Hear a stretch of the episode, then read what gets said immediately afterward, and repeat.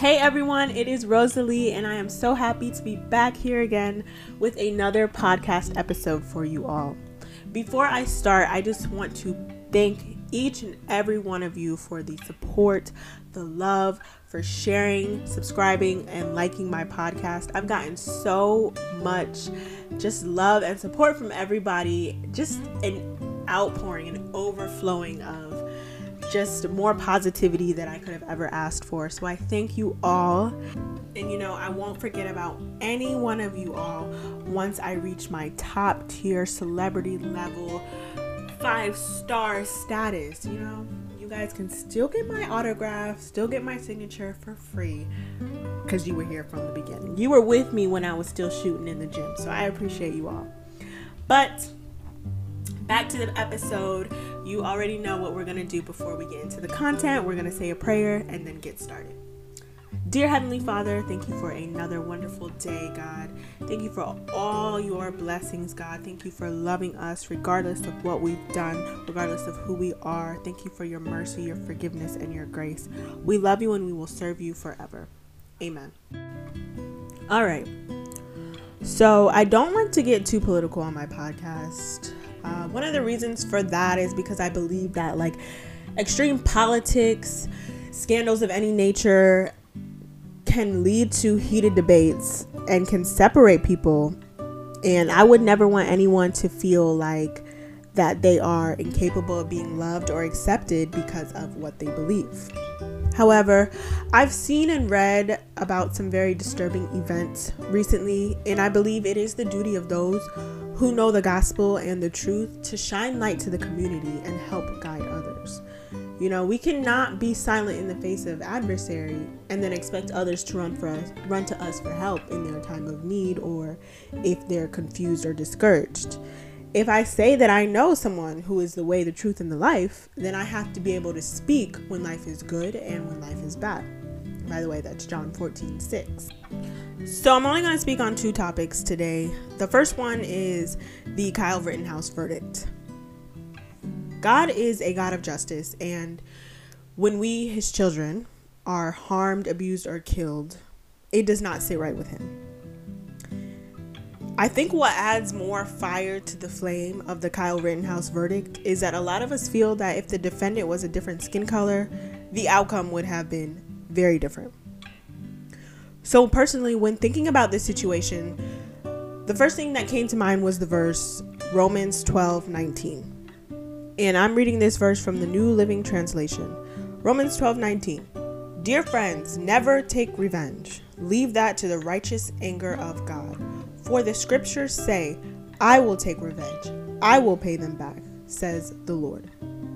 As you all know, many things in life are out of our control. And no matter who you are, what age you are, how, ma- how much experience that you have in life, you will experience a situation where you feel like the right decision has not been made.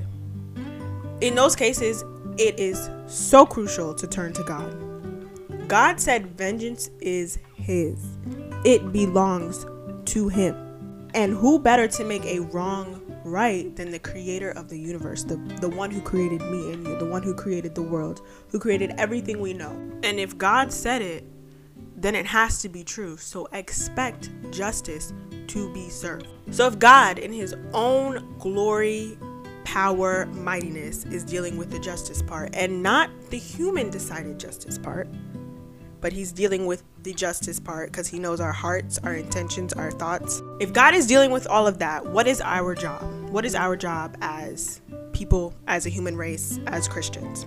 I personally believe allowing the anger and pain to fester inside of you leads to bitterness and baggage.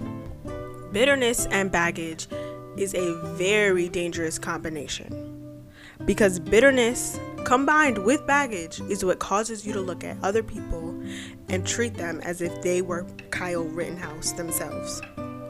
Bitterness and baggage is what causes you to lose hope. Bitterness and baggage is what causes you to become a person who is so full of hate. So, our job is to forgive. Nobody wants to hear that, and trust me, nobody wants to do that. But at the end of the day, we have to remember we are all God's children. We all have sinned, And it does nothing for us to carry around the pain and the anger. Now, I want you to notice that I did not say forget and act like nothing happened. I said forgive. We all know the ending part of the Lord's Prayer and forgive our sins as we have forgiven those who sin against us. Matthew 6 12. I ask all of you to figure out what forgiveness looks like for you and then do that. It might take a week, might take months, might take years, but it's imperative that you do that. It's imperative that you forgive. I want to end this topic, this first out of my two topics, I want to end this with a quote from Paul Boese. He says, Forgiveness does not change the past, but it does enlarge the future. All right. So, the second topic that I want to talk about is the Seventh day Adventist pastor who made the comment that the best person to rape is your wife. Many of you know who I'm talking about, and if you don't, I really advise you to look up the video and watch it so you can see what a wolf in sheep's clothing or a false teacher looks like. It really broke my heart to know that some would hear this and that would be their only exposure to the SDA community or even to a pastor in general. It's truly sad. And that's why we as Christians, we have to make sure that we interpret the Bible accurately. The basis for this pastor's argument was Ephesians 5:22. Once again, I am reading from the New Living Translation. Ephesians 5:22. For wives, this means submit to your husbands as to the Lord. I also want to read verses 25. For husbands, this means love your wives just as Christ loved the church. He gave up his life for her. I want to read verse 28. In the same way, husbands ought to love their wives as they love their own bodies. For a man who loves his wife actually shows love for himself. And verse 33. So again, I say, each man must love his wife as he loves himself, and the wife must respect her husband. So, my question is why didn't the pastor speak on those other verses? It's because he twisted scripture to fit his interpretation of what it meant to be a husband. I want to explain these verses a little bit more. Yes, the Bible does say for women as wives to submit themselves to their husbands, but notice it says, as you do to the Lord, meaning that your relationship with your husband should mirror your relationship with the Lord. It shouldn't trump your relationship with God, but it should reflect it. The ideal relationship that God wants us to have with Him is one that's filled with trust, love, protection, and submission.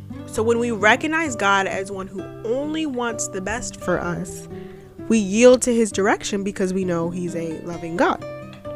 In the same way, God has placed husbands in women's lives to imitate his role. Husbands should be men that are trustworthy, loving, and seek to protect their wives in this way, women should not only know that their husbands want the best for them, but their husbands should show that they want the best for them. Now, this verse is not telling women to forget who they are, always do what their husbands say, never say no, never question their authority, never disagree with their husbands. It's not saying that. But it is saying that if a man has earned the right to be your husband, and I have to say earn, ladies, because a man has to earn the right to be a husband, to be your husband. But if he has earned that right, then naturally submission and acceptance of his ideas, thoughts, actions, guidance, that should all naturally proceed, right? What once they are aligned with what you know to be true and honorable. Also, a husband and a wife are to be on one accord since the two have now become one, right? The problem is a lot of people marry wrong, so they are not on one accord. And accepting, you know, their husband's ideas and guidance is is controversial. But Back to the other verses that I read, which mentions that husbands are to treat their wives as Christ treats the church. Remember, Christ gave himself up for us. He came down here. He suffered for us. He was beaten for us, humiliated, mocked. He died for us. And husbands ought to love their wives as they love themselves. So, as you as a man, would you want yourself to experience pain, loneliness, calamity, abuse? No. No. In the same way, they are not to treat their wives like that. Another verse that the pastor had mentioned was 1 Corinthians 7 4, which says, The wife gives authority over her body to her husband, and the husband gives authority over his body to his wife. But the pastor did not read the other half of that verse. He only read the first half, which states that the wife gives authority over her body to her husband. So, yet again, he twisted scripture to fit his own agenda. And I believe it is my job to spread the truth.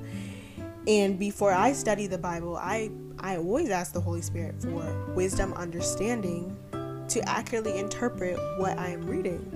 You know, the Bible is not an easy book to read at all. But I would never personally want to ever twist God's words for my own selfish motives. So it's really sad to see it done. But I believe that the best defense system against false teaching is to know the Bible for yourself and have a personal relationship with God. So, you know, if you are listening to a pastor, please make sure that his references are found in the Bible.